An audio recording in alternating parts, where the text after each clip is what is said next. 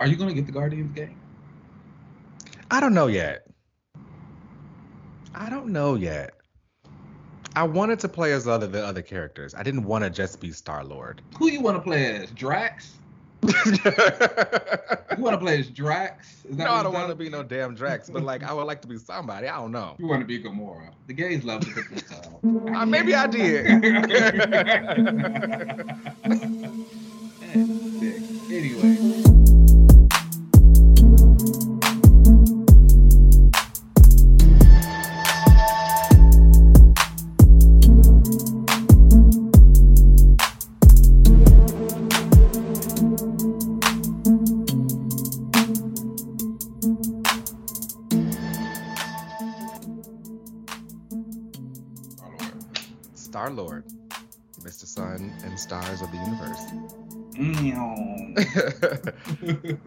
All right, y'all. Welcome back to another relaunch. Um, how's everybody doing?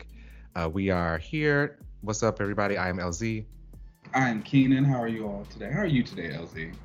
I'm doing good. You know, I um, it's been a long week. Uh, oh, I hear long that. Week. We are kicking off like this new fresh start for us. You know, got some pretty exciting things coming out. Um, so yeah, it's been it's been a long week, but it's I'm, I'm here. my week was similar. It was like long in the beginning. No, actually, it was going by pretty quick, and then I had like Wednesday, and then it just mm. started like creeping along, creeping along. Got Thursday was fine. Friday though, Friday was bad. I am pretty, I'm pretty sure I was working for at least 15 hours on Friday because that was not the regular like little nine to five. we need to like I know I'm finna sound very like let's tear down and everything right now, but like we need to change this, y'all. Four day like, work weeks. They need it. They need it. Three day work weeks preferably. But like the four day work weeks, let's do it. Not working at all. Okay. That's what let's, about say. Let's, let's really get there. let's not work at all. But one problem at a time. I will say that when I finally have been able to catch up on Castlevania. Mm. And um wow, some that great animation in that show. Shout out to Powerhouse Animation because they've been really killing that. Okay.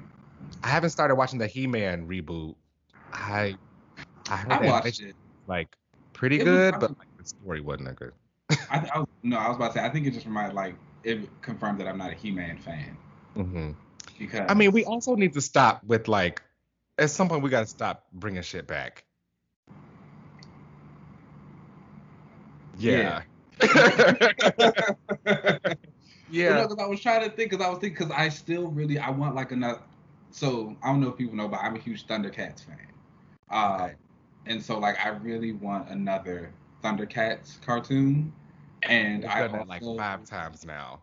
But so they they're never giving their proper due. We had that one reboot um that was like 2011 or something like that, but it wasn't well received because the toys weren't selling, so they canceled that prematurely. I liked that reboot. It was good. It, it was, was, good. Really I think good. I think Powerhouse did that icons. I think shout out to them. That was the, that was good, and so that one got canceled, and then they did the Thundercats Roar, but that was kind of like in the st- that like new art style, um, like Steven Universe and stuff like that, and it's very the new Aquaman cartoon that's coming on HBO Max is also going to be in that style. Um, but you know, a lot of people don't really like that one for some reason. So I thought I think it's fun, but it's obviously geared towards the younger audience. So I want like a new Thundercats cartoon. I also would really appreciate a new Animorphs reboot. Oh. Okay. Okay, well, and, maybe some and, things could come back. I was gonna say, stop bringing things back, but like, it's like we're good. We're good. Animorphs, I did. I used to go up for Animorphs back in the day. That was Cassie, my girl. that was the one. Yeah, flipping the pages. Okay, um, let's get into these comics of the week. First up, we have uh, Winter Guard number two, and this is written by Ryan Cady with art by Jan Bazaldua. And um, I have been really enjoying this. You know, I'm a Dark Star fan, and um, she has been getting some pretty interesting like takes in this. This stars like the rest of the Winter Guard. Previously, Yelena and the Red Guardian are pretty much like on the run from them because the Winter Guard is trying to bring them back into uh, the whole into the fold and everything. Which you know that can kind of get a little boring because a lot of times when they bring characters like these back around, it's the we get the band back together or you know this person isn't in the band, so we got to go find them and bring them back. But I like what they are able to do as far as like push the characters forward and give them some stuff to do.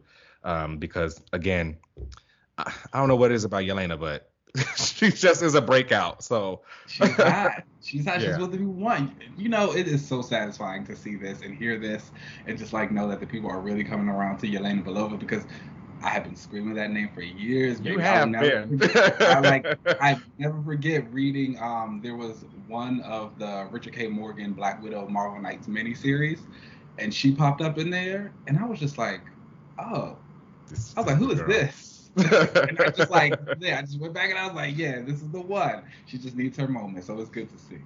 Yeah, so in this, she's pretty much been on the run and trying to catch up with Alexei while also like kind of working with him, um, the Red Guardian.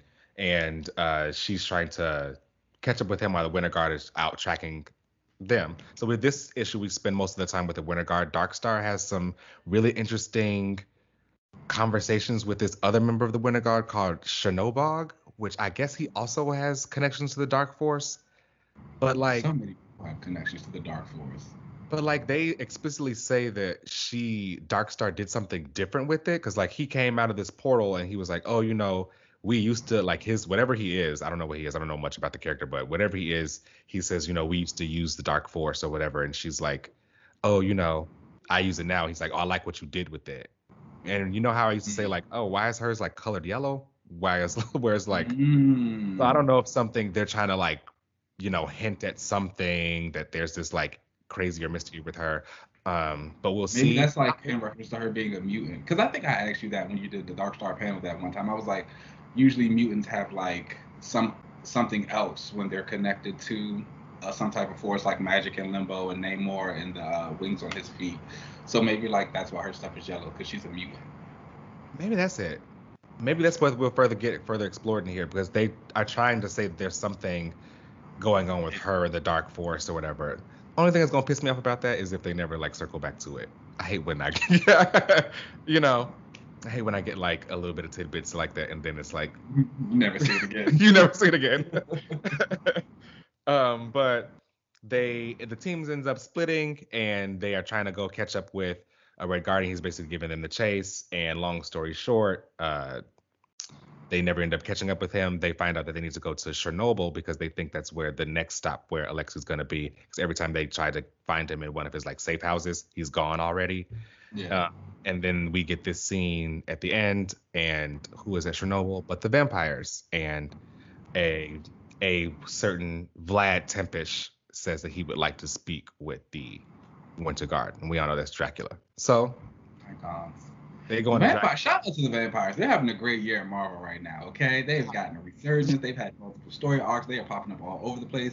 The brand is being built. Shout They out are. to them. But it makes sense. Blade's got a movie coming out. Oh, that makes a lot of sense.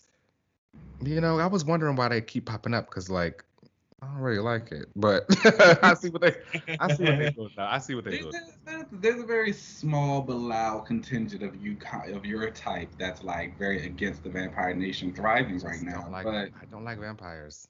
I, I don't know. That's a personal problem. Um, good issue. Um, all right, y'all. Um, I would give this issue a uh three out of five. I really like the art. I really like the art. Um, Jan Bazaldua is fantastic. Uh, I've been following her. I haven't necessarily been following her, but I've been hearing her name a lot. Uh, they launched this comic company called Lion Forge back a couple years ago. I want to say it was like 2000, oh yeah. something like that. It was um, a bunch of diverse creators telling diverse stories, trying to be like the new big thing. They've had a couple of fun books. Uh, Noble was one that I kept on with, but Jan I remember everyone kind of uh, suggesting I should read Noble because it was Yeah. like a black telekinetic man. I like that a lot. Um, but Jane Bazaldua was like one of the artists for a book over there, so I remember her from that. So shout out to her for like yeah, and going strong. yeah. Shout out to her. I really like their art. Um, all right. Up next is Action Comics 1035, and this is written by Philip K. Johnson and uh, Sean Lewis, with who does like a backup story in this, and the art is by Daniel Sampere. And okay, Let me tell you. okay, let me just go ahead and get this out of the way and just say this now. Everybody knows that I am the like you see me at the anti-Superman rallies, okay? you know, I am Okay. nobody's Superman fan, but Okay. I did read this Oh, okay, okay. and not and not just this. I went back and got like all of the rest of these issues for that Philip um, Johnson had been writing because this is good. You have been going up for this like for so much on here, and I have been seeing a lot of people on my Mhm. timeline like go up for Action Comics. Everyone's been saying like this has been yeah. kind of like a renaissance for Superman, for because I guess like his books weren't too great. I wouldn't know because like I said, No, I, I don't really. I don't know. my- I mean, I wouldn't.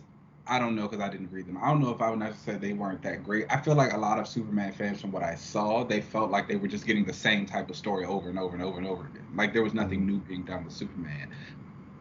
This is new for me. Okay. exactly. Period. And it's like, from what I've ever seen in Superman, whether he's guest starring in other people's stories or whether he's got some big event going on, like this is all new for me. Superman has very much kind of been like the peacekeeper. He's very hands off. He knows that he can do so much, so he tries to stay out the drama. And this is very much a Superman who says, "I'm finally going to get involved."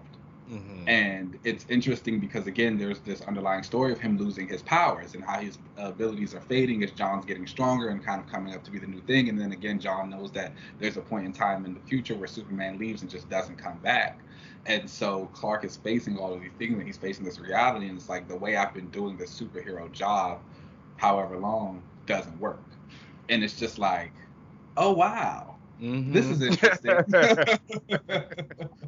it's good. It's um it's really good, really well written stuff. Uh this issue we pick up with the girl Tao La, I believe that's how you pronounce her Kryptonian name.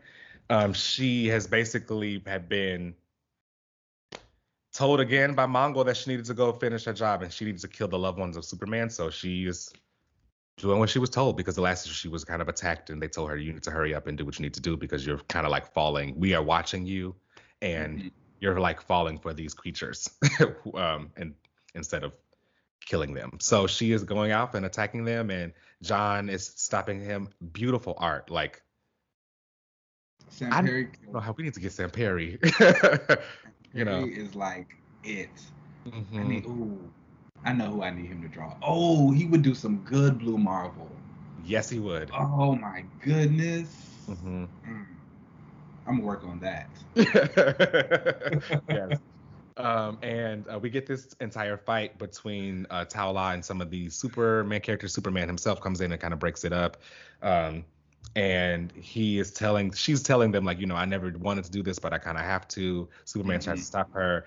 And there's this, like, machine. I don't really know what it was called again, but, like, it causes her all this agony because I think it's teleporting her or, like, killing her at the same time. I'm not sure, but Superman ends up kind of taking it from her and trying to take it, and it like teleports him to Mongul on War World, and they have a whole meetup, and he says, you know, they do the whole "I'm coming for you" thing, Yeah. you know. and Mongo loves it because this is all this is all Mongo wants. He's been setting this up, and I, that was actually one of the things that I love that so many of the characters, Lois, uh, Batman, when the League shows up a little bit later, they all let Clark know they're like, this is an obvious trap. Mongo is obviously doing all of this because he wants you to come to him, and like that should worry you. Why he's being so bold, and Clark is still just like, I'm gonna go regardless. like it doesn't matter. Like he's this like, is like I don't really know Superman like that um, because I don't read his books, but like I do feel like I at least know like the core character of him. Like I can't tell you the cartoons. I've seen the cartoons. and like you know i've read him in a bunch of justice league and everything any type of appearances and stuff that he's had but like this feels very much like the like the cores of superman you know Yeah, um, when the league does show up they're like trying to they basically kick him out and tell him Which that, and, and that, like like that's mind blowing. Like Superman is getting kicked out of the Justice League. When have Yeah. you ever heard something like that happening? like Literally, what? it's a group and say uh, we're kicking you out because like yeah. they they you we know you want to go to war world but like we have to stay here on earth because all of these people are getting involved with trying to get this uh genesis stone and so we got to kick you out the league sorry it's like, but it's like, and I love how even though they're kicking him out the league, there was still su- such a level of respect. It was Mm-hmm. very much like, we're telling you this. Please don't get mad. still don't know what naomi does No one does. I don't think. Still don't really know what she does. Um, then we pretty much are getting these heartfelt moments from Clark as he hugs um, John before he t- tells him like he's gonna go off, and then he tells Lois they have this really beautiful thing in the sky where he wants to fly with her. You know, he gives her a little thing. You know, they do a little Mhm. thing before he leaves, and then he meets up with the Authority at the end before they're getting ready to go to War World, which was so dope to see that like the series that had uh, already kind of got me into reading Superman currently right now Mhm. um, is being tied into this um, and kind of Yeah. meeting up together. I think that's really good. Yeah, this uh, the authority stuff is fantastic. Like, Mhm. I don't know, like Yeah. this, this is like me right now at DC. It's Yeah. like I have never been more excited to read about somebody, and so I, I know there's a lot of like differences in the two books. Um, you know, I actually was like throwing some fun shade at the title, and of course the writer of the book saw it, and so he replied. See? Philip Kennedy Johnson, please don't be upset. I sh- I like champion this book all the time, but um, we were talking about how like you know some of the things that Grant's doing don't really fall in line with the continuity of this one, but he was saying that the whole thing that Grant's doing in Superman and the Authority is basically telling how Superman deals with a lot of space and time issues, and so like all that's going to make sense. Like there's something else going on there. So I was like, that's really cool to know they're connecting the books like that. yeah, I want to see how Daddy Superman is going to meet current Superman. Ooh. Yeah. And um, I forgot that in this same issue, I think, or maybe a previous one, we saw that when Superman took the stone, he had this like vision, Mhm. and the symbol that he saw, that was the that's future Superman's S symbol. So like, uh, I wonder how what's what's going on there. And again, I really still kind of hope that Mr. Miracle joins this team. I think so. The way that those Midnighter backups are working, it looks like he might. They're kind of like, building him into that world. But now, also Yeah. that I'm thinking about it, so like now that I mentioned the space and time connection, I also want Hawkman to join this squad. Oh, okay, that would make sense. Yeah. Oh, that would be good. That would be good. But you know, I love me sense for some him to join. Hawkman. Yeah, my- you do be saying that. Yeah. uh, what would you give this issue? Four out of five, for sure. Same. Like, continually enjoy it. Like, I'm so enthralled by the story. I know Daniel. Perry is going to be leaving soon. I can't remember if I, I don't think this was his last issue. I want to say the next one is his last issue. I'm crossing my fingers that it's the next one, um, because I want to see more of his Midnighter and Steel. But I need his Apollo. but um, yeah. So like, shout out to them for getting me into Superman. yeah, for real. Um, okay, up next is Astonishing Times number three by Frank Barbiere and Arris Quinones with art by Rari Coleman. And this is the comic that I've been talking about that I literally picked up off the strength of the one character looking? Yeah, yeah. It's a Mhm. Comixology original, and I just got into it because the one dude looked like me. I thought he looked dope, so uh, I got into it. And this issue is the one about him. So uh, this is basically giving out his whole backstory. Um, kind of what I've been saying with the first two issues. There's been this one rogue, I guess you can kind of call him hero named Koken. And when I looked it up, I think that means like samurai or like metal or something in another language. Um, and he's like kind of got these two swords, kind of like a samurai. And um, he has been investigating the murders that have been happening around where I think I told you before there was this one cosplayer who got killed after he dressed up like the one a hero. Yeah. Um, he believes that Infinite is responsible for it. And this issue, we pretty much get an entire backstory of Infinite while um, Koken has showed up to Infinite's spot and wants to question him. So what we learn about Infinite is that he is like, he's got powers like Wonder Man. So he Okay. can um, shoot like energy blasts and he's super strong and all that stuff. But like something happened where this was this cataclysm and he no longer wants to like just do super heroic. So he's been trying to convince other heroes to use their powers for he hasn't said what his plan is yet, but he's like, I don't think that we could ever make changes by just being like doing superhero stuff every day. I think we need to start using our powers for something good. Like we can like change the world and do something bigger than what we have. And um he's been getting some other heroes involved in it. And I personally feel like let him try it. that sounds all right for you. you know? hey, let him try it. Is he gonna become the villain? I don't know. I like him. I was so about to say, it sounds like he's kind of going down a little bit of a villain route. Yeah. I mean, he didn't say like he was killing anybody, and he denied it. So Koken like asked him, you know, hey, I know you're the one who kills, been killing these people. He's like, I didn't kill anyone. Like that's not what we're about.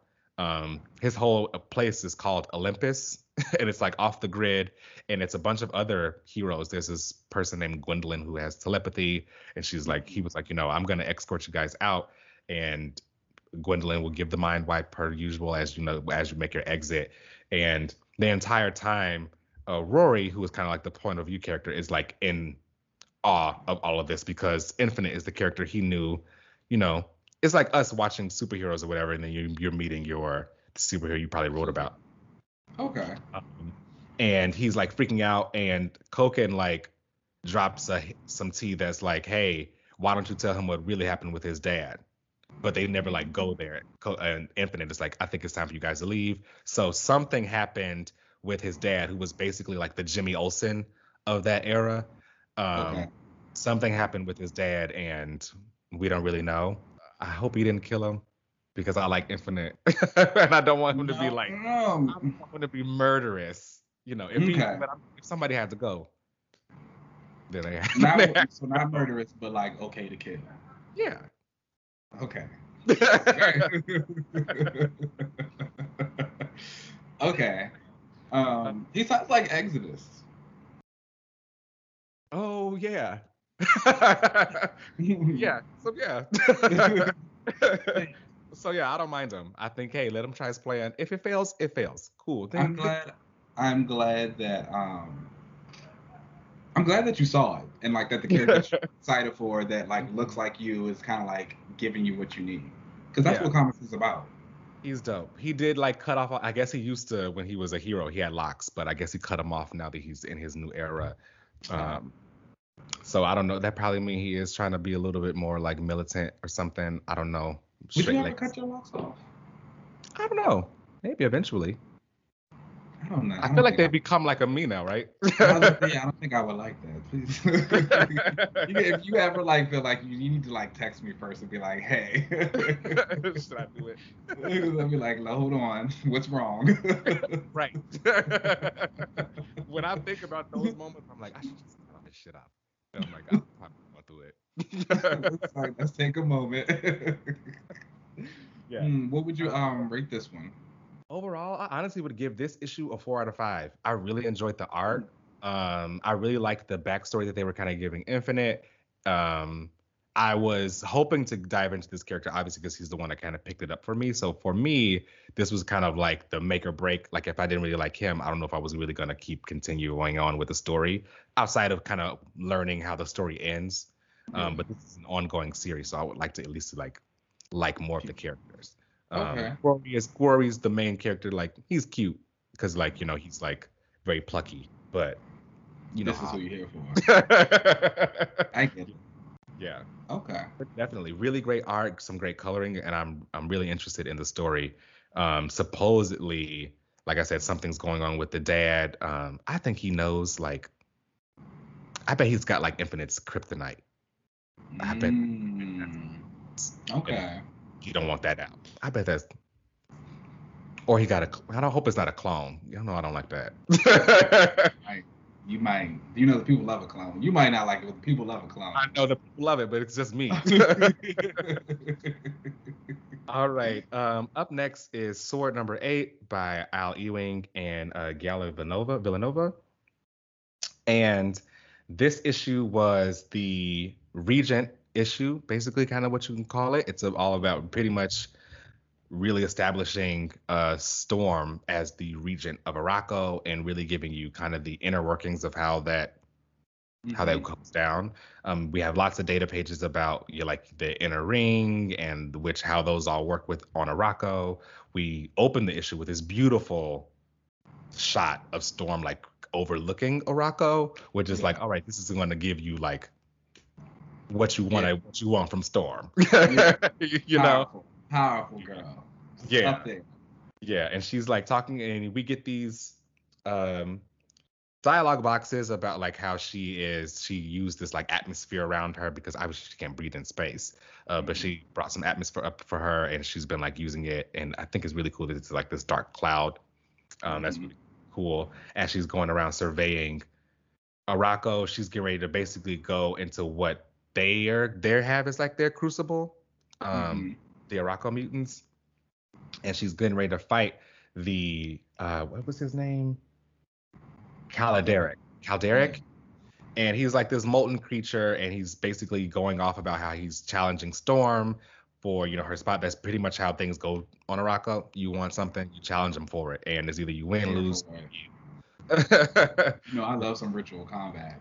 yeah, it was giving, and you know Storm comes in and shuts the fight down instantly with her powers and uh, freezes the guy. So like that was really nothing for her, and uh, the next scene we get from her is she's at this meeting, uh, meeting up with the basically their council. Um, Mhm. and she, as the regent, has a seat on this council. She also gets two votes because she is the regent. So, I mean, she's the ruler of the planet basically. Anything she says, she's the one that. Makes all the decisions. And um, I will say that I really enjoyed Tarn during this. Oh, time. Tarn is everything. So I was gonna tell you, I actually went back and I um bought like the last two issues of Hellions because I heard because I know that you said Tarn appears in them, and Mhm. like I have come to the uh, this conclusion, excuse me, that Tarn is my favorite of the Arakki humans. He's great, right? Like he is His that his. Hellions appearance was great. and like and like if he stays in Hellions, I'd stay with the book. Like you know how I've been saying, I've been kind of having trouble connecting with the folks over there. I don't really care. Like if Tarn's over there, I care. yeah, yeah. I'll he stay. is. He's fun. He's a lot of like, um, you know, that I don't give a fuck attitude, and I love I love an antagonist that is like I'm okay being an, an antagonist. same, same. You do not have to like me. You do not have to care. Like I am not here to like win your sympathies. I think about the Night King on Mm. Game of Thrones and like Mhm. how he was just like, I'm just here to destroy it. Like that's it. And it's just like, yeah. no need to like ask anything. That's it. Um, did you notice that a lot of the like close-up shots of Storm's face look like Michaela Coel? yes, I did. it almost like the when it was trending about her being in Black Panther 2 that whoever was drawing this um sorry not whoever I know the artist um that when the artist was drawing this that that was I mean, again, I, I I'm pretty. I know it's not happening, but Michaela was always my choice. Everybody, this is also Michaela Coel's stand account. Like everyone should know that I will marry her if I get the chance.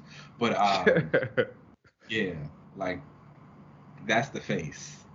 Sh- yeah she Michaela for me as Storm I think she's gorgeous but I've only ever seen her in um chewing gum so I wouldn't want I would, I don't think I want Storm to be that that yeah, sense. no, she, I, I get that, but she wouldn't be that. I would hope not but only reason I would say that is not because of Michaela Coel. I would be afraid of like Disney thinking, oh, well, she gave chewing gum. We can just make Storm like that. And I would. She went. She's got the range. Yeah. for sure. That's Yeah. my girl. Um, you know, so I, I want to say something about this issue. One, I need Frenzy to actually do something. You know, I was really excited when she joined this team. I love Al Ewing, but like, I got, I gotta call it. I'm you know, I don't lie about these books. Mm-mm.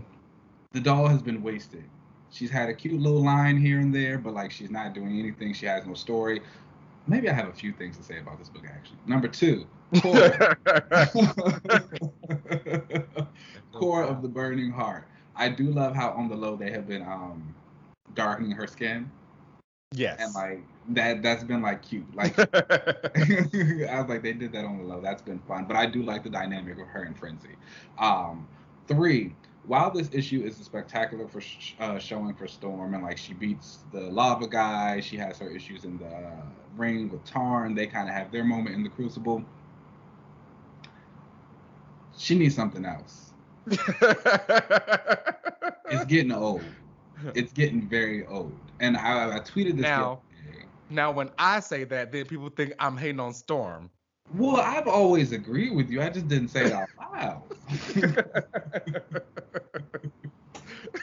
but no, I think no, but really though, I think it it just became a bigger issue here because with Storm as the regent, it was like a very exciting time. It's like, okay, now she's finally getting something to do. She'll be challenged.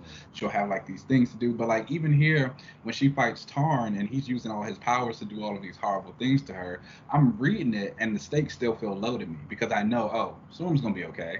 They're not gonna Right. let bad happen to her. And I feel like she really needs a moment to be challenged. She finally needs her break the bat moment. Yeah. Or And I don't like- want it to be that if she lost her powers and she fought back from that. Like, I get it. I get it. Storm is a tough ass bitch and she know how to fight with a knife. You don't need to tell me anymore. I promise. it's just like um and you know uh Craig on Twitter, Omni Shambles, he made the point to me. He was like, he feels like Ewing is kind of building her to that. A lot of the narration boxes had moments of her talking about how she's a storm and she will not break for Arakko, at least not yet. So he thinks maybe something might be coming. And I'm like, I can give that, but it's like, I don't. Again, like you said, I don't want it to be something where she just loses her power, she grabs a knife, and she comes back to fight. Like Storm, as much as people might hate to see it, she needs a personal loss. All of our heroes, for them to truly thrive and be great in these roles that they need to do, they need something to. They have to lose. She can Mhm. get somebody killed, you know, but it's just like, something. something. something. something to wake the doll up and be like, what is going on? You know, I've always Um, told you, I've always said that my my thing with Storm um is never that I dislike her, is that she's been boring since like Claremont left because she wasn't actually doing anything. She's just been like nice nice nice to look at. Like she's like it's nice that she's out there, you know, and she's there representing for the girls, but like and her powers are dope, but like she would never really do anything. And I would hope that I thought that this regent era for her was gonna be like, all right, she's got this position, she's gonna be the one going out doing stuff. But again, it's just us look it's this issue for me was like, look what Storm used to do.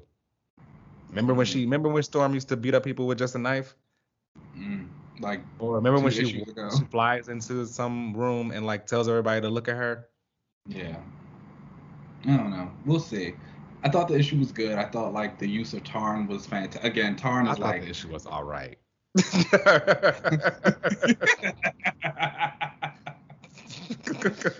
was good. I it was all right. it goes up for me because of Tarn.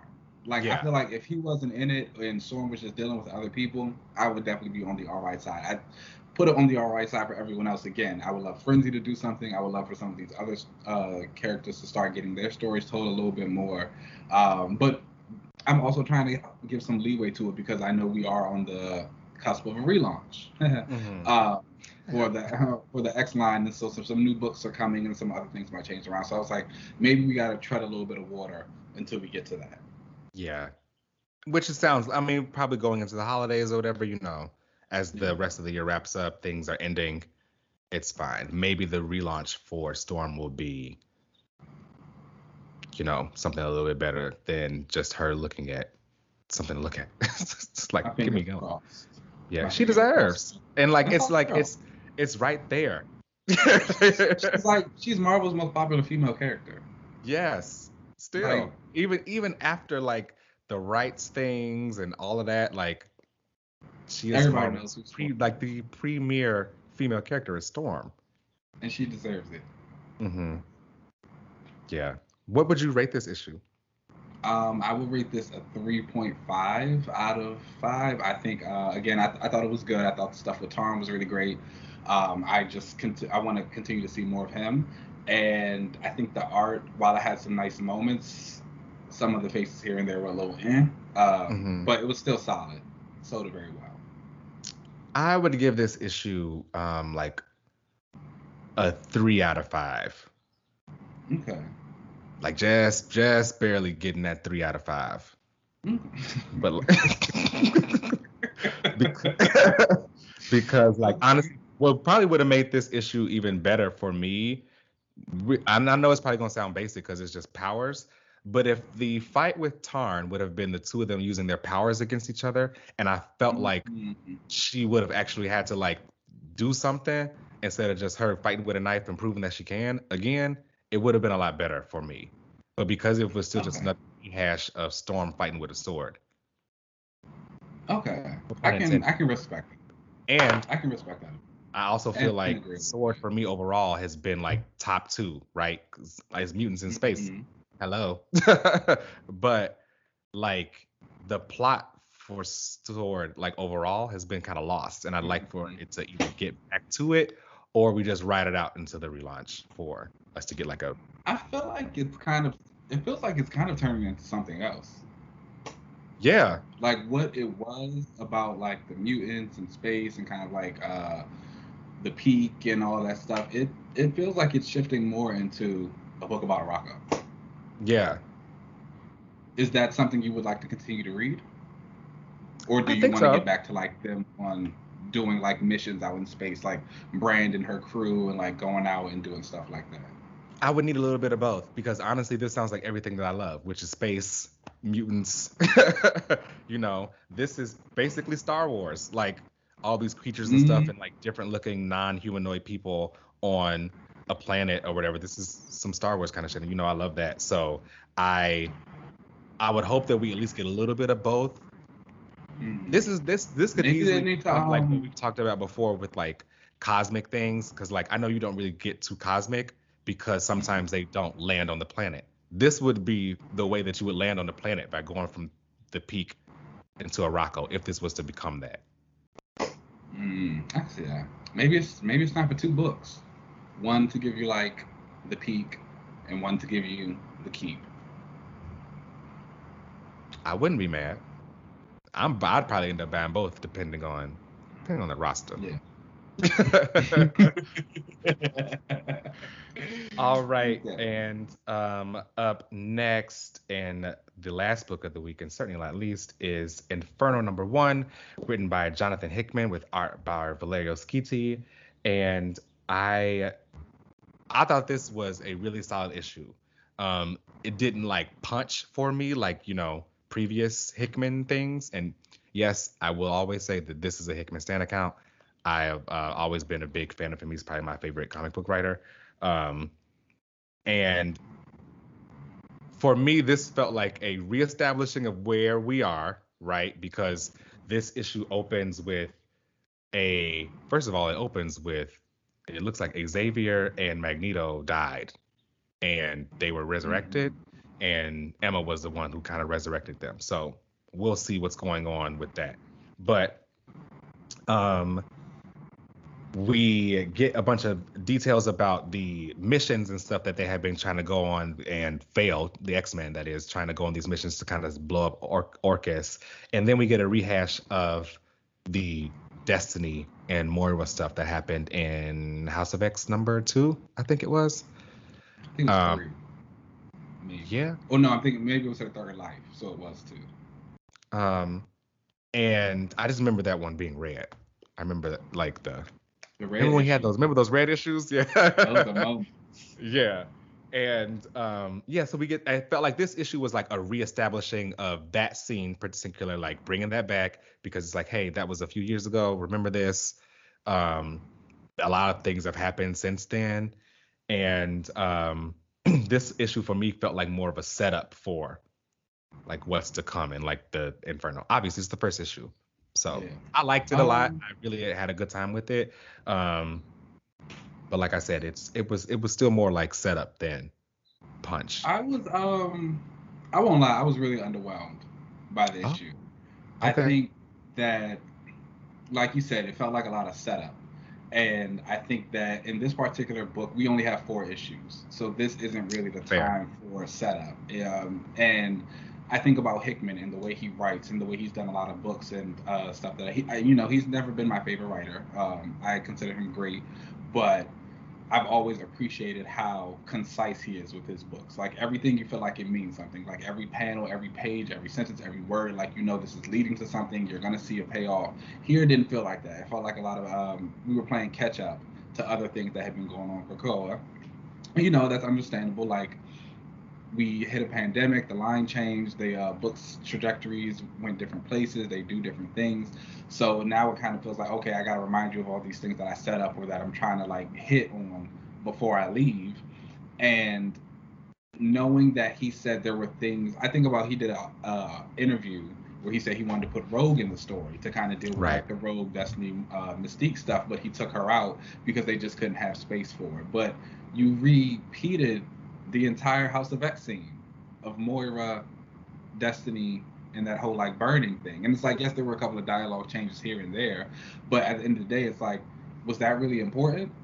you had to keep that in there, and you couldn't actually show us like some type of new development or things like that.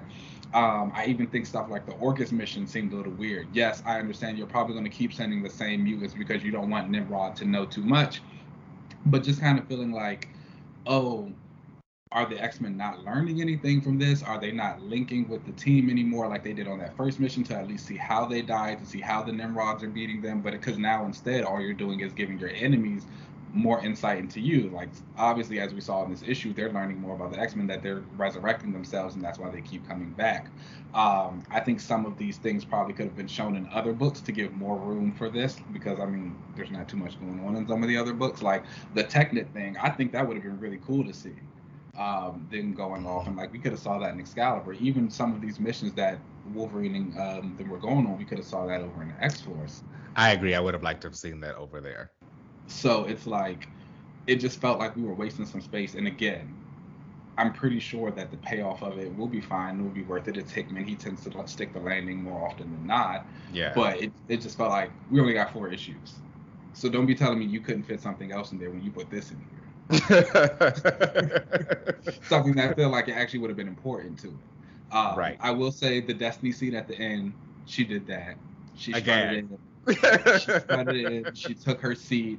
That was a hot moment. I'm a Uh-huh. huge Destiny fan, so I'm excited to see her. I think the stuff with Magneto, Xavier, and Moira was pretty good. I've come to realize I do not like Moira now. She is just so obnoxious. And I have to say though, give it up to Hickman for like making a character like Moira, someone who we probably all just thought was just this ancillary character, and making her so important to this, to, the point now where like we talking about hating Moira. Okay.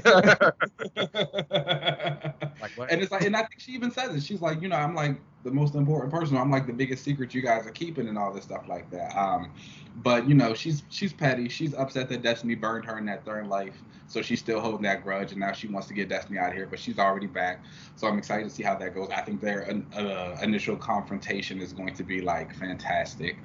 I think Hickman writes more. I mean, Destiny fantastically. So yeah. Some very likable things in there. Just also like, uh, I think it was a fine issue, but as the start of this event, that's supposed to be his final story for the X books. I was underwhelmed. That's fair. I feel like for me, um, the setup for me also felt like he was cleaning up a lot of stuff too before he kind of exited. He fixed the captain situation. You know, Gorgon had been dead, so that spot had kind of just been And that was open or weird whatever. because he's alive again. Well, he's not like But, Gorgon, uh, right? He's and like then the messed captain up. thing was weird, too. and, just, and- and even excuse me, I'm sorry to cut you off, but I gotta say this too, because you know Say my it, boy got yes. my boy got a promotion in this. Hello, yes. Captain Amanda. And I thought you would be happy for that. Even that, it like reeks of being the fall guy. It's like something's going to go bad.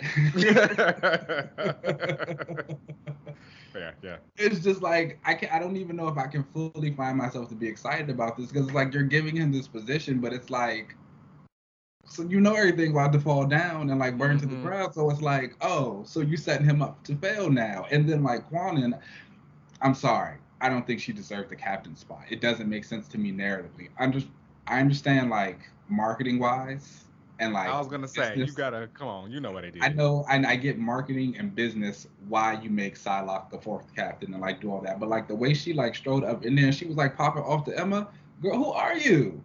Yeah, so like that whole scene, personally for me, I liked it because I like when Magik clapped back. Um, but like when Emma told the commanders like, "Oh, you guys made this decision to or whatever," and the first person to speak up was a Kwannon saying like, "Oh yeah, like." We were gonna do this, whatever. You don't get to say where, and we're just gonna do what we want to do. I'm like, girl, you're new here. I don't know why you are um speaking up like that. Like don't nobody know you. Like they treat her like you're her homegirl, like sister, No, sister. you shut up. No, we, just invited you. So okay, like you just made it here. Like calm down. did you know Um, that? Uh, did you watch um, Real Housewives of Atlanta when um, the one girl from Destiny's Child was on an episode? Um, I can't think of her name, right now. Uh, damn. Um, Latavia? it was Latavia, yes. Mhm. And she was on an episode and she told them that um she said there was one member of the group who told me that I couldn't speak up because I didn't sing too much, so like I didn't have a say. That's like what it's given. That's what it's given. Um, so I don't know. Again, like I don't know. Little Miss Ninja Girl, she she just needs to watch it. Yeah, I Get hope that like she gets a new suit and um I hope that they at least explore the fact that like they really don't know her. so They like, oh, we yeah, we draft we drafted her on. Why? oh oh yeah, oh let's all go out as commanders and go get drinks. We don't even know you. Why? Like again, where is Dani? Dani would have made a little bit more sense as as a captain. Damn. Dani's stuck in New Mutants.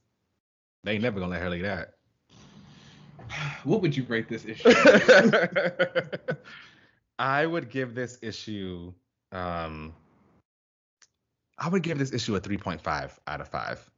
Um I while I did think that there was a lot more setup and I didn't necessarily need a repeat of that uh that scene is it is iconic.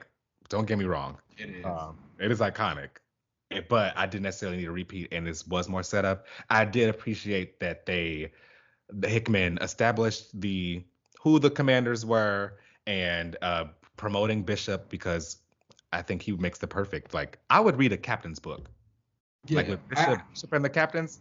Yes. the captains honestly, I feel like if the captains stick around after this event, if it's still a thing, they deserve their own book because really they're not doing anything else. They're not. So like that would be great. You can even throw in that war college with the cap captains in the war college and all that. That would be fantastic. Yeah. Um, and I also did really like the the Moira Magneto um, Xavier stuff in the no space. That was great. Magneto opening that wine with his powers because he was like, Yeah. I got some things to tell her and I'm just gonna drink my way through it. I I did like that. So yeah, I give it a 3.5. What about you? I give it a three. Um, I think it was fine issue. The art carried it. Did it just make the three or It- No, it's like a solid three. okay? Um, the end, the ending truly of Destiny walking into that council and like flailing her little cape and looking at Magneto and Xavier. She did that. That's Mhm. what's up. And I really did like this the end scene when like they're going on this whole spiel about you know who we should we have these open seats and Uh-huh. Mystique I just out of the blue. Well, I have someone that I think will be perfect. and all of the girls turning like my favorite. Who was your favorite face uh, that? oh, sinister clapping, of course. Sinister, no, sinister clapping and Nightcrawler being gagged was Yes. just like, okay. Right. Xavier, who couldn't even look at Destiny in her face at in the beginning, was just like, oh. My favorites were Sinister clapping, um, and I did enjoy Exodus being like, "Oh, this is gonna be some mess." So uh, that's gonna be an interesting council meeting, which told me that like they should have had a council book.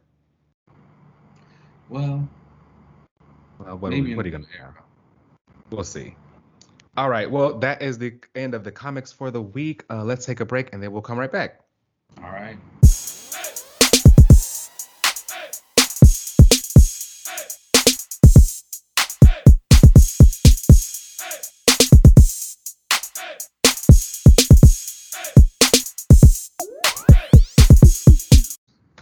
Everybody, welcome back. We are here for another panel, and so this is about Star Lord.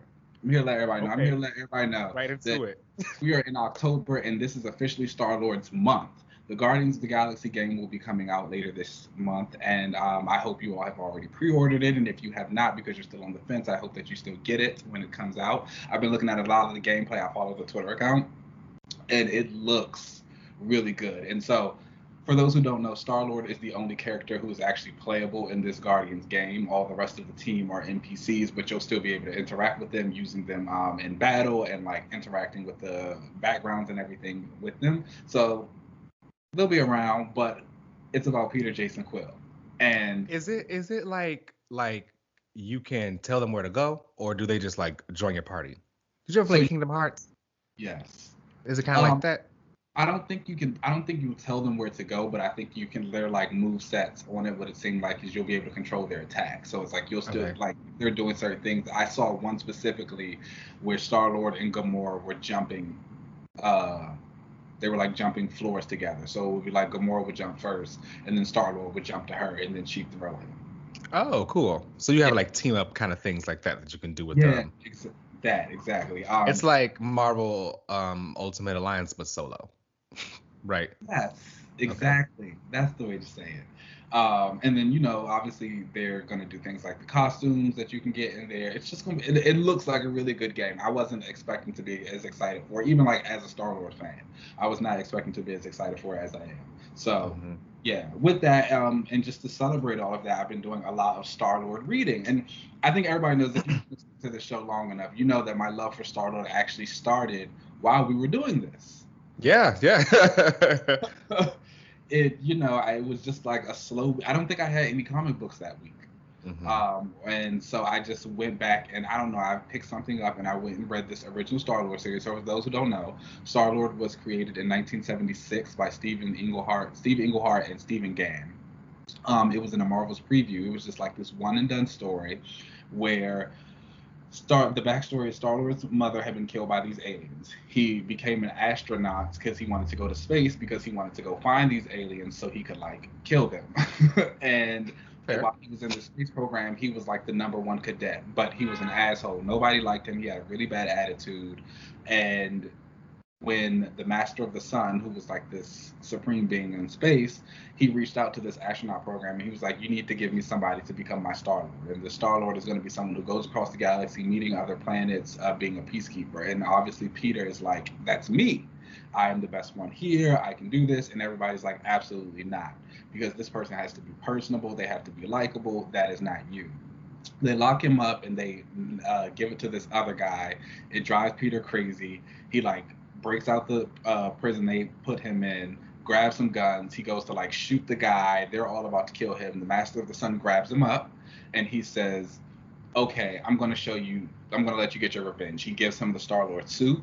He sent, puts him in this like dreamlike sequence where he gets revenge against the astronauts who've done him wrong, the aliens who killed his mom I'm like I'm like I'm liking this. like amazing. Um, and so after he does it, you know, he pulls him out of it. Peter's like, "Was that real? Did that really happen?" The Master of the Sun is like, "Does it matter? You got your revenge. How do you feel? What are you gonna do now?" And at that point, he says, "Okay, now I'm gonna teach you how to be the Master of the Sun." And it ends, and Steve Englehart never comes back to the character. um, he basically like right after he told that story, he left Marvel. So it's like he uh, Star Lord just kind of faded to the distance. But the whole thing premise of it was supposed to be this guy who travels space, going on these astrological themed uh, missions. So he would go to like Venus to find love, and he would there would be like war and Mars and stuff like that. And but it kind of fell to the Oh, wayside. for, the, for the astrology girls. Living. okay.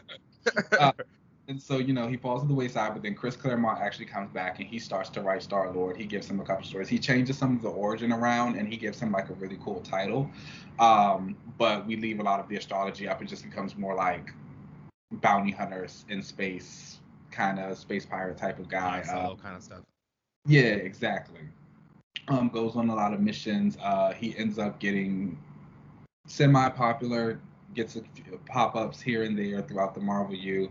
Um, he really jumps up when we get into Annihilation, a Marvel event that happened. Cosmic, I know for you, Cosmic girlies, the Cosmic Community. The cosmic community, yes.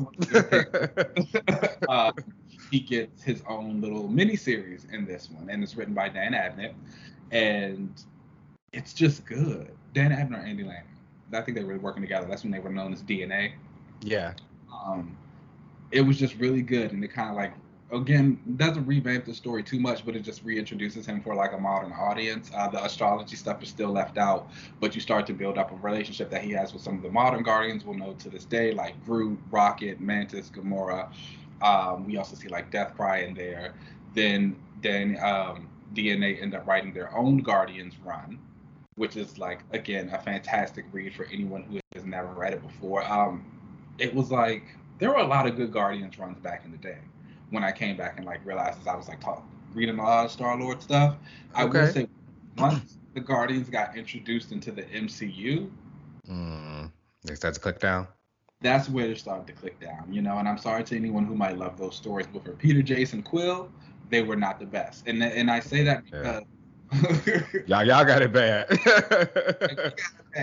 And I say that because the Star Lord who you've met and you've read in these comics was very different from the movie version that they introduced. He was more like comedic, kind of like kind of a doofus and like not good at his job. And so all of that synergy. Chris Pratt.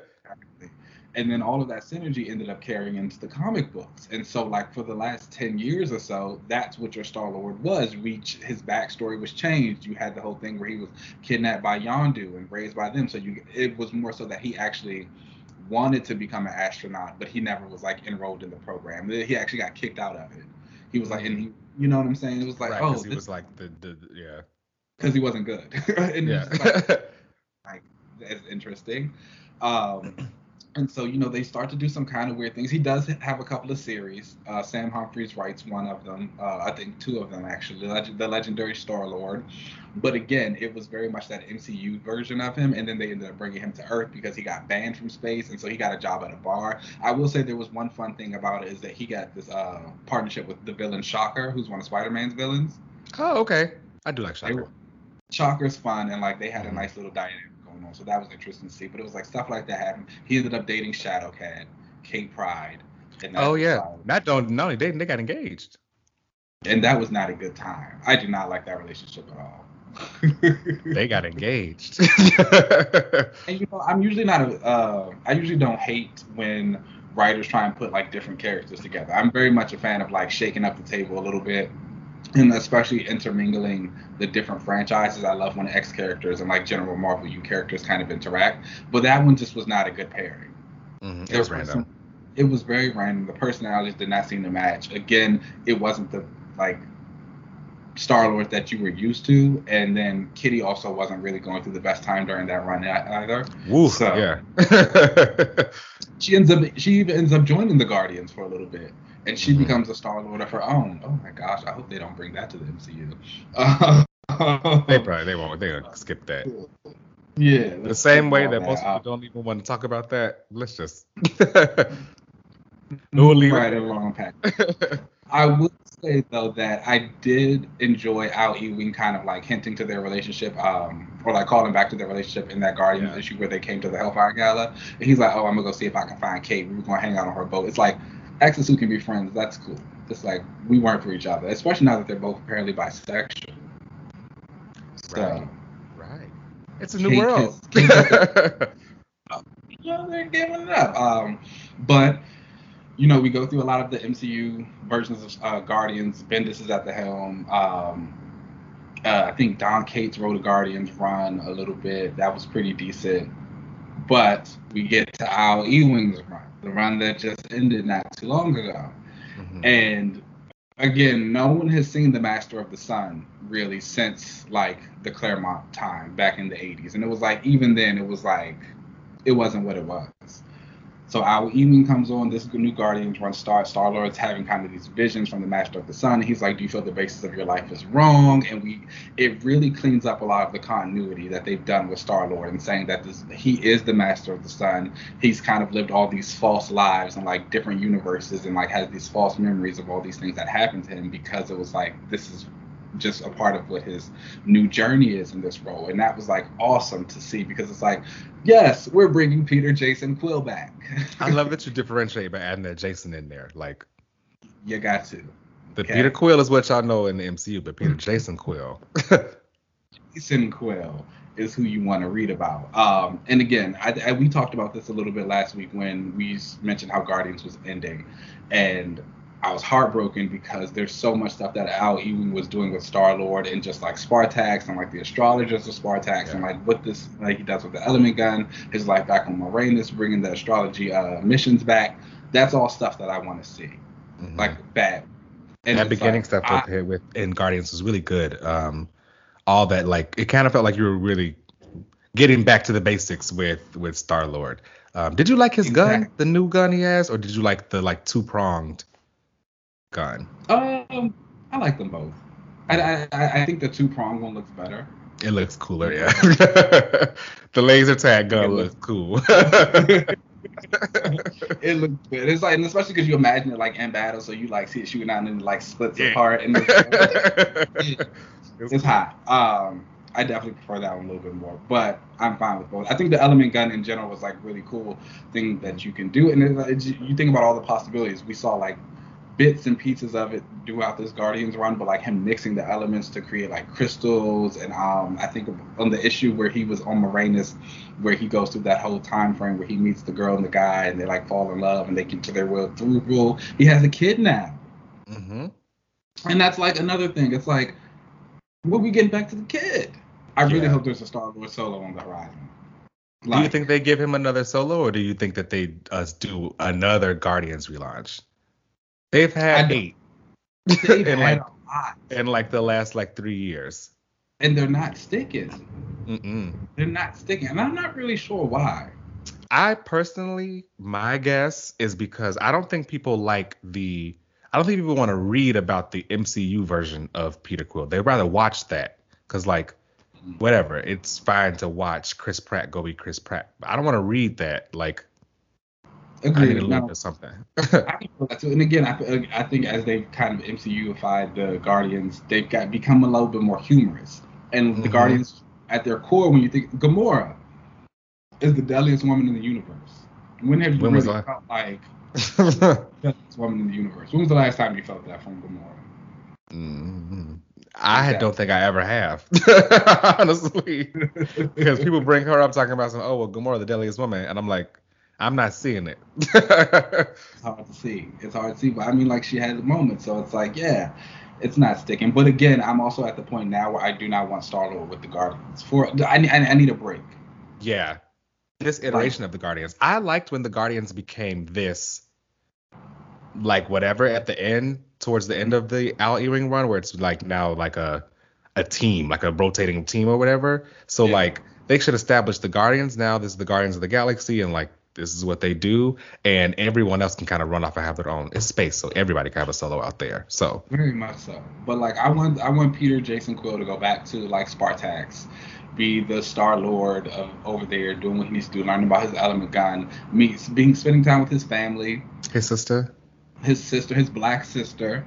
Mm-hmm. You know, shout out to her. Um, the astrologer Spartax really getting into all of that stuff and what it means to be the master of the sun in these missions. Go back to Have they ever run? Have they ever shown her mom or anything about her? not that I can recall. So and it, and that's it's like crazy because she was actually introduced in like that Humphries stuff. Oh, okay. So it was like, it, you take the good with the bad. Yeah. yeah. Uh, but I, I, I really want something like specifically focused on Starlight. I think he is like such an interesting character. I think at his core, he's a man of mystery, and there's just always something new to find out. That like humorous guy, that's not really him. hmm Even though he, he's, I think he's a character who has humor, but he himself is not humorous. If that makes sense. Yeah, everyone has a quip. You know, no one's just that dry all the time unless you're like that boring. Richard Rider. Yeah. But I mean, I don't say t- I'm not gonna lie. I'm gonna be honest with you about Richard Rider. I don't say too much about him because in the cosmic community, his fans keep us afloat because Popular. He's, he's really very popular. Yeah. I don't get it. I have I don't like, get it I, can, I cannot stand Nova. Me neither. Me, I don't see it for old buckethead. But Ah, anytime you ask anyone what they want to see, it's Richard Rider. He's. I remember like when the Sam Alexander boy popped up, like people were hot. Yeah, they were hot. Yeah. They were hot because like a he, he was getting replaced, and then I think he was dead at the time, yeah, he was dead. and they were like, oh, so it's like we're getting this new uh, Nova, and we can't even see him interact with Richard Rider. hmm And it was like, And I really want to see. I Richard don't think people. I don't think people were even that pressed over them having a new Nova, but like you completely got rid of the old one, and it's a core. You know what I'm saying? Like you can have more than one. oh, you can have way more than one. They just don't. Yeah. want to. Okay, But um, back in. Hello. that's who we need to wake I up. know y'all hear me. I know y'all hear me, That's Marvel, who we need to because wake y'all up. be, y'all keep giving Keenan his stuff, so I know y'all listening. So Hey, let's bring let's bring back Eve. I will say on record that I do support the rise of Eve Bakian. Thank you. So let's. Thank you. Whoever's whatever Marvel person is tapped into this. I will You say that. I do fully support Got that. your clearance. Go ahead and go do it. uh, oh, she could go hang out with Star Lord for a little bit too. That would be hot, right? I Mhm. really like her, and like, cause you know I've really been looking for like that like space girl. And I really, I think that that would be her, like her family and stuff. But they just really don't. I don't know what they're afraid of with the Nova Corps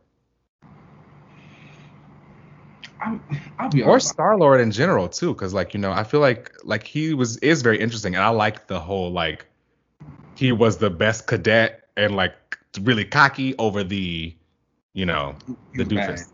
Yeah. Yeah. Um. So I think with Star Lord now, I think it's a you had what we had when they did try and push him as the solo boy, Mhm. uh, and it wasn't that well received. But there were a lot of other factors in that. Like you said, I don't think people wanted to read about Peter Quill from the MCU. They wanted to read about Peter Jason Quill from Marvel. Mhm. Uh, and I think now it's also just become like a thing of Guardians fatigue. And Yeah. Because like I Um, said, they they didn't have like eight. I'm like not even trying to be funny. I think it was like eight relaunches. It feels like um, maybe a good like every year or every two years we get something. Again, Al Ewing's run is about to end, and we just got came off the Cates run, and it's like, okay, now what's gonna come next? Are we just gonna be good on the Guardians? Because it's like, no, they're not gonna be just be good on the Guardians. They got movies coming out. Mm-hmm. They're gonna be in Thor. So yeah, So- they definitely aren't gonna just like shelve that that title, that name. They'll use it somewhere. But if they do, I really just I want Peter to be away from it Mm. at least two years. At least two years. Do you like his cast, his like supporting cast? Because if he was out there by himself, who else do you want with him? Gamora? No. Um, oh, all right. No, not at, not at all. Um, I think I think if you do I think if you do Peter's uh, supporting cast now, it has to be all the people that Al brought back. It, it well, A, you have to have the sister, you have to have the people of Spartax because you have to give him that family connection, and then you'll bring back these people from Moranis that he met because a his couple, she had his his polyamorous his- couple. his polyamorous couple. She had his baby. He's got a son. How you gonna deal Mhm. with that? I think if you bring anyone back, the only person I'd really like to see is probably Rocket. I actually do really appreciate the friendship that Rocket and Star Lord had. I think it's a lot better than the one that him and Nova have. I know a lot of people like that one for some reason, and they like ship them together as like you know they love each other, and it's like Nova. Nova. They love him. I don't I don't get it, but they Nova love him. doesn't deserve. Um, He's so I'm rude. sorry. I'm sorry. He just does. He is. He's very Yeah. nasty. So nasty. Very Even nasty. back in the New Warriors, I didn't see it for him. He was he used to say stuff about justice, and I ain't appreciate it.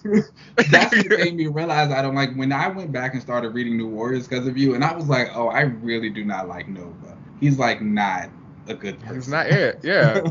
And I didn't mind it every time this was call him Buckethead or like a meathead. Dra- they were always dragging him. Like yeah. that. Uh, but yeah, so it's like I don't see that. I I'd like the friendship with Rocket. He actually he told Nova how they named the son Rocket. oh right, yeah. So it's like, yeah, Rocket's got to meet the baby. We got to go back and Mhm. get the baby. I'm telling you, if Al Ewing is not writing a Star Lord series, I don't know what I'm. He seems like a Star Lord fan. For him to have like you know Brought really re- back. reached back and like and fixed everything. he and the seems to be, Master of the Sun is such a cool concept, also. Just like this, like omnipotent space god. Like, just go, you know, go just go save some people. I'm not mad at you getting cosmic. Come on up here. It's fun. Look I out for like- the stars. I feel like it's it's still a little mystical. It's like mystical space. you know, It's I like- will say that sometimes when you get into space, the line between the two kind of blurs. It's it's divination. I'm a fan. Secretly, that's like one Okay. of my that's like one of my superpowers that I really like, or that they Yeah. that I think is underrated. Divination. That's a hot one. This is making me remember my Harry Potter days. I got invited to a, um a Harry Potter meets circuit party themed birthday bash. okay, you got your harness. You got your jock. know what to wear. So someone told me that I should wear a jock of invisibility, a black harness. Child. harness and um I should get like a cape with a hood. And I was like, I, I love a hood. hood. You love a hood, yeah. A hood. And a hood. any excuse I can use to wear a cape out the house, I'll take. Yeah. But I was like, but with the jog of invisibility, is like, is it like, should I still wear a jogger, or are you like trying to be cheeky and say like, don't wear anything? I think they wanted to see you naked. I think that's, I think that's what they wanted. But you know, you could always just you know pick a house, pick Yeah. a Harry Potter house, and do those I. I, I took the quiz a few years ago. I'm a Slytherin.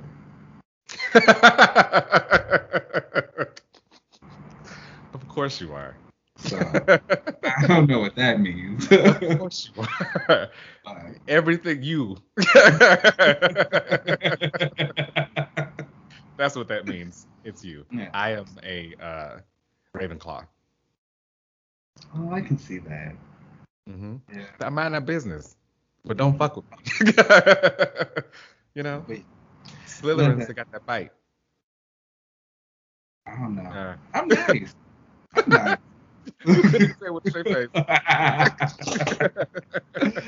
ah, I'm very nice. No, I am. But no, it's been um I've been having a good time.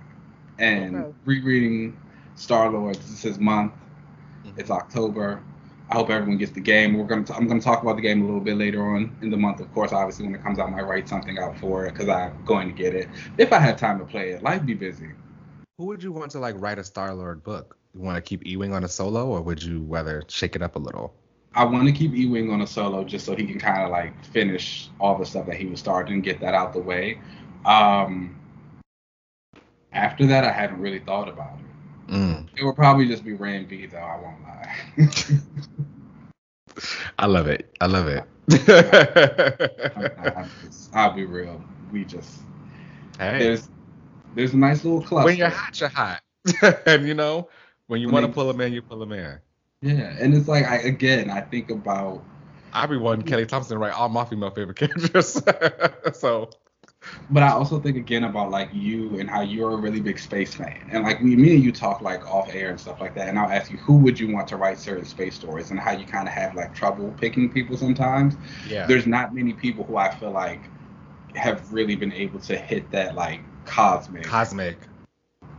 Groove. And then Yeah. again, I think about like Star Lord and where they've taken him. Like I said, it's like a mystical cosmic now. So it's like you can not only got to be cosmic, but you got to be mystical. And I've only seen but so many writers kind of do both of those well. Al and Ram happen to be two of those people.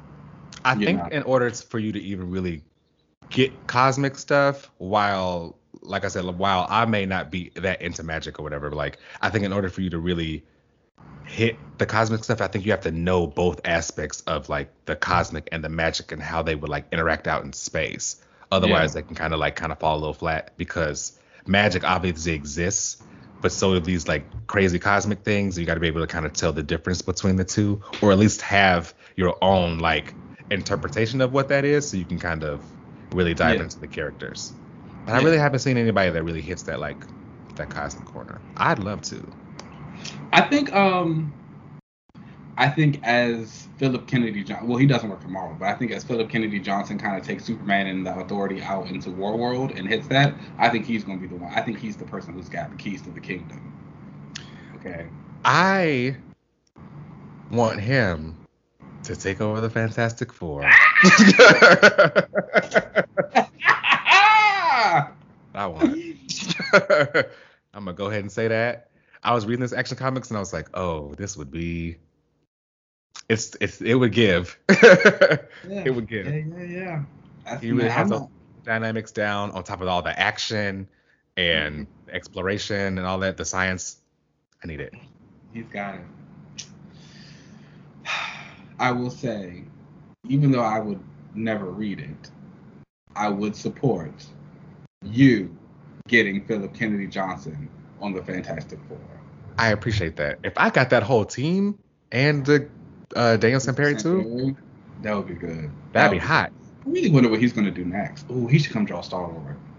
Al Ewing and Daniel Sampere on Star Lord, the legendary Star Lord. This is what I like. This is what I'm putting out into the universe. I'm gonna tweet this later also. Don't let me forget. Okay. Is that his title? Is that his title? The legendary Star Lord? Is that like his Yeah, that's that's what they like, gave. like his his uncanny X Men? Like that's his Yeah, he didn't really have one before. Like, um, I mean, I guess they would call him something like in the they were like, oh, he's the legendary Star Lord, but when he finally got the book, they finally gave him the tagline of the legendary Star Lord. Okay. So, but I think that was more so for the movie because again, mm. he was in the movie like I'm Star Lord, everybody knows me, and it's like no, we don't. That post like MCU life is gonna be interesting for a lot of these comic book characters. Like as they don't have movies anymore. Where are they gonna go?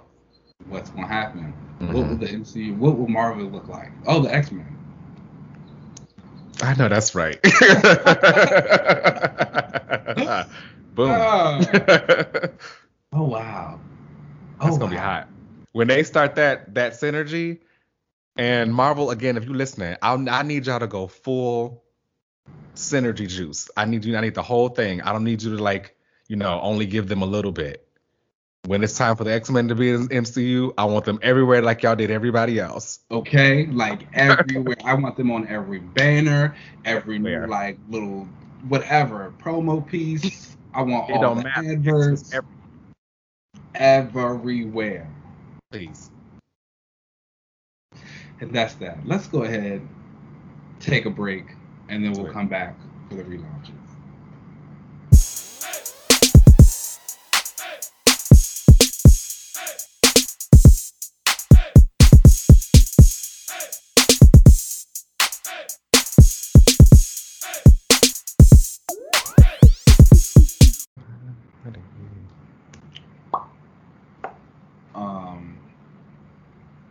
Are you gonna get the Guardians game? I don't know yet. I don't know yet. I wanted to play as other the other characters. I didn't want to just be Star Lord. Who you want to play as? Drax?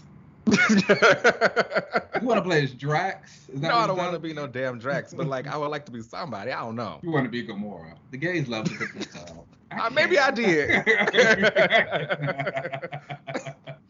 is sick. Anyways, hello everyone. Welcome back. We are here for everyone's favorite part of the show, and that is our relaunch section. Now, would you like? Would you like to go first? would you like me to go first? Um, you go first. You go okay. First. Well, obviously this is Star Lord's month. Um, so my re- my relaunch is like a relaunch, but not really. It's um, I would love a mini series for Star Lord. And in this mini series, I really just wanted to focus on him and his life in Moranis that we saw um, with like it doesn't even have to be like anything super long. Um, obviously, it's a miniseries, so it wouldn't be long. But I'm saying like dealing with all the different lives, but just maybe like a poignant mission or something that he went on with the two folks that he ended up falling in love with and becoming that relationship and seeing that build and like something they went through there. Because again, we saw flashes of it in the Guardians book, and a lot of it seemed really exciting. He had on all these cute little suits. There was this one specifically that was like red and black, and it had like this little wing harness, hot. Okay. Uh, and just like getting a little bit more of that because again i think where they've kind of taken star lord now with this whole like master of the sun little mystical astrologist of Spartax stuff it gets a little bit bigger than all of that. So if we could just get some callbacks to again and it gets deeper into the relationship that he was building with them and like seeing that unfold. Um, i think that would be really nice you know. Star lord legends of moranis mornis okay I'd be into it. I liked when they got a little, you know, spicy out there with him and his little couple, so that'd be fun. Me and forget yeah. about Gamora because he was surely there, like, oh, I'm only here. I only got one girl in my brain, and like. And he lasted for a long time, for years. Okay, and then it was like, never mind. then he was like, hmm, maybe instead of just her, the both of them. this this is that's my relaunch. Just a nice little quiet mini to kind of give a little backstory. I think it's needed every now and again. Okay, okay. All right. So my relaunch then this week is also Cosmic, keeping it up there, and I'm going to relaunch Nova. Now I'm going to bring Eve back in back for Nova, and um, we all remember her from the Infinity Wars uh, tie-in that they were doing back in the day when you know, I'm sorry, Secret Wars, um, when the universe was ending and they were basic, basically when they brought over Miles Morales to uh, the main universe and shut down the Ultimate One. There was this really cool Nova family who um, they all were Novas and they had the powers of the Novas. They had these really cool costumes and uh, Eve the was even had Nova, was a Nova. Right. So Eve was like the main Nova. She was actually a Nova member, but it's the end of the world, and Thanos is coming looking for uh a I think I forget which stone he was looking for. I think it was the Reality Stone. Either way, um, she had other like Nova star things of what they use, and like when they put those on, it puts the costume on. So she deputized her whole family, and everyone became like Novas. And I would have that whole family come back and be a part of the Nova Corps. Okay. Would you have? Well, because you know she gave birth. Yeah, I saw that. So like I saw that they're basically kind of I don't know if they're giving towards that era or something, you know, kind of like a future state thing. You know what I mean? Like because in that mm. in the Secret Wars version, the family was like kind of already around. Yeah. So and she finally like just had one of the daughters in the 616. But you know what? You know who she'd be a good partner with? Mm. Invisible Woman. Ooh, I like it. I like that a lot. Doing the thing oh. together. Oh, I like that a lot. There it is, y'all. oh, I like that a lot. Like going out space superhero stuff. She could come to Sue as like, you know, how do you do this whole superhero and mom thing? Like, this mm-hmm. child is screaming. I gotta go save these people who are screaming. Like, what's tea? You know, mm-hmm. and they start friends and maybe do some things. She gets her out of the Fantastic Four for a little bit, you know. Sue needs a couple. I like that. Friends. I like that. Oh. But you woke it up. I like that. for for your Nova family, would you have their uniforms look like the rest of the Nova Corps, or would you give them something else? Because I know uh, in the 616, Eve's costume is like red. Yeah, I saw that. I would actually probably I won't want them like kind of be back in the core. I would want all of them to have their own individual stories and stuff going on within the core. um, instead of just having their own suits and only dealing with like family stuff and putting on the suits from their family. I would want each of them to all become members of okay. like this re- of this reestablished Corps. Eventually, obviously, with the daughter only being born now, she could like join yeah. now. But like, I would want the family to eventually be the thing. Mm-hmm. Okay, I, I'm into it. I mean, yeah. Again, I support it. She's great. I thought she was fantastic in that. I hated that they brought them in for that mini, and then we never saw them. So and it was like really shocking because I feel like a lot of other stuff from the um, whole Secret Wars thing like got brought over or like was touched on again, and mm-hmm. I mean I guess technically she was, but it was, just wasn't in the same capacity. Like she's just giving birth. No, we know the family exists. We want the whole thing. We want the whole thing. Yeah. so yeah, that was that's my relaunch. I would bring her and the family back. Um, definitely her and like reestablish the Nova. Corps. But I mean, I think the Nova Corps. I don't even know what where they are right now out in space. They were destroyed, and it's just Richard and Alexander. They both I've have. never known anything about the Novas, and I don't think I'll ever be able to tell you anything about the Novas. well, you could if they got into Eve. I know that would wake it up. So I don't know. I think I think I like her from a distance. Can't even give it too much of a try. too much space for you. Star Lord is enough. Like if she popped over in the Star Lord book. Yeah, okay. I'd be like, oh, okay. It's Eve. Okay. It's the Nova. What's That's up? the Nova you want her to be friends with, not Richard. yeah. Oh, that would be fun. Yeah, I'm down for that. not us erasing Richard. Sorry to the Richard Rider fans. Hey, I'm sorry. He's yeah, thriving. For some no. people, not me. all, all right, y'all. Well, then that brings us to the end of the show. Make sure you check us out anywhere you catch your podcast. Um, you can find us on YouTube at Another Relaunch. You can find us on Twitter, Instagram, all that good stuff. Uh, you can find me on most social media platforms at Uncanny OZ. Keenan, where can they find you? You guys know you can find me at Keenan Lance, and there's an underscore at the end. Boom. All right, y'all. Um, let's get up out of here, and we will check y'all next week. Peace, Peace. out.